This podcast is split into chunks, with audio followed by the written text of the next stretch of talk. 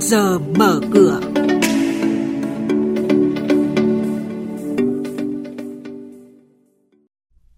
Thưa quý vị, bây giờ là 8 giờ 5 phút và chúng ta sẽ cùng biên tập viên Hà Nho và Bá Toàn đến với chuyên mục trước giờ mở cửa.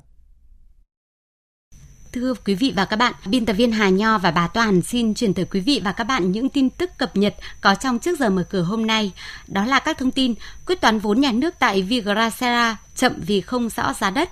tăng là xu hướng chung của các mã cổ phiếu ngân hàng trong quý 1. Quý 2 chờ sóng chuyển sàn của nhiều mã chứng khoán. Sau đây là những thông tin chi tiết.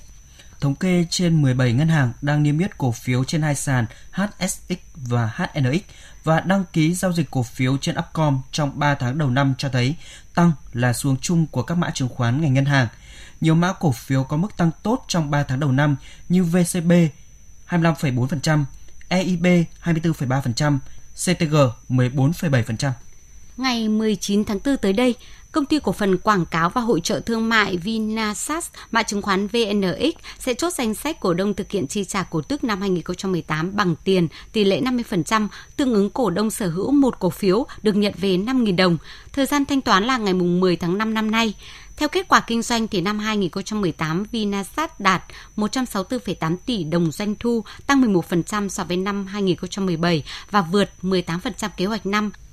Việc xác định giá trị doanh nghiệp tại Tổng công ty Vinclasela, công ty cổ phần mã VGC khi cổ phần hóa đang lừng khừng do giá trị nhiều lô đất đang là tạm tính.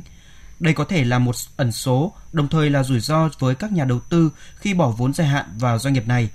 Bộ Xây dựng mới đây đã phải báo cáo chính phủ về vấn đề này. Giải pháp được tính đến là Bộ Xây dựng vẫn triển khai việc thoái vốn nhưng sẽ công bố thông tin rõ những lô đất tạm tính giá trị sau khi có quyết định về giá đất chính thức của cơ quan có thẩm quyền. Nếu giá trị doanh nghiệp đội lên, doanh nghiệp phải nộp bổ sung vào ngân sách nhà nước và các nhà đầu tư phải chấp nhận.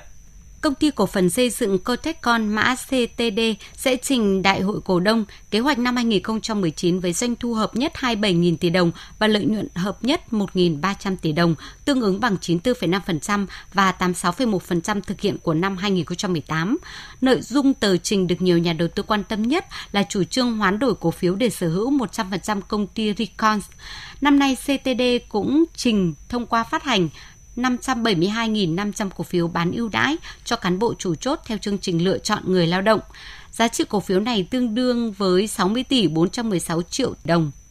tức 4% lợi nhuận sau thuế trích thưởng để khuyến khích ban điều hành và cán bộ chủ chốt đã được Đại hội cổ đông năm trước phê chuẩn.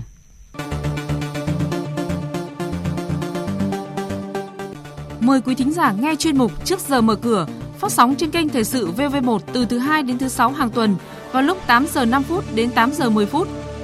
Thông tin kinh tế vĩ mô, diễn biến thị trường chứng khoán, hoạt động doanh nghiệp chứng khoán. Trao đổi, nhận định của các chuyên gia với góc nhìn chuyên sâu, cơ hội đầu tư trên thị trường chứng khoán được cập nhật nhanh trong trước giờ mở cửa.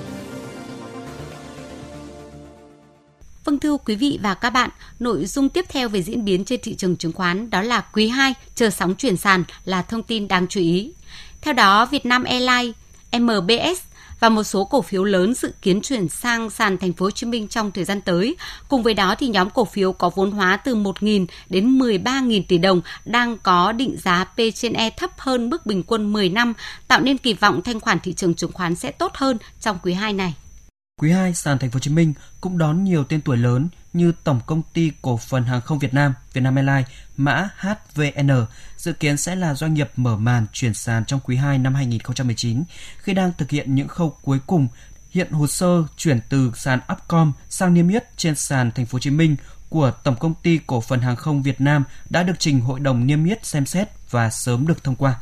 Vâng và thưa quý vị và các bạn, à, nhận xét chung về diễn biến của thị trường và xu hướng của các doanh nghiệp lớn trên thị trường chứng khoán hiện nay thì tiến sĩ Đỗ Thái Hưng, giám đốc nghiên cứu và tư vấn doanh nghiệp, công ty chứng khoán Đại Nam phân tích. Nói rõ hơn một chút về thị trường chứng khoán cũng như kênh đầu tư chứng khoán. Thực chất thị trường chứng khoán là một thị trường niêm yết của tất cả những cái doanh nghiệp mà ở đây trên thị trường chứng khoán Việt Nam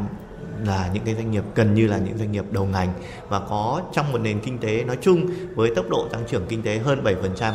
ờ, trong năm 2018 của Việt Nam là một con số tương đối ấn tượng. Tuy nhiên, đấy là chỉ là tốc độ phát triển trung bình của rất nhiều ngành nghề và rất nhiều lĩnh vực. trong rất nhiều ngành nghề đấy thì sẽ có những cái ngành nghề nó được phát triển vượt trội so với mức trung bình ví dụ như là ngành hàng không ví dụ như những ngành cảng biển Đấy, ví dụ như những ngành à, liên quan đến à, bất động sản trong năm ngoái hay là những ngành như ngành tài chính ngân hàng đấy là những cái ngành nghề mà có được phát triển rất là vượt trội.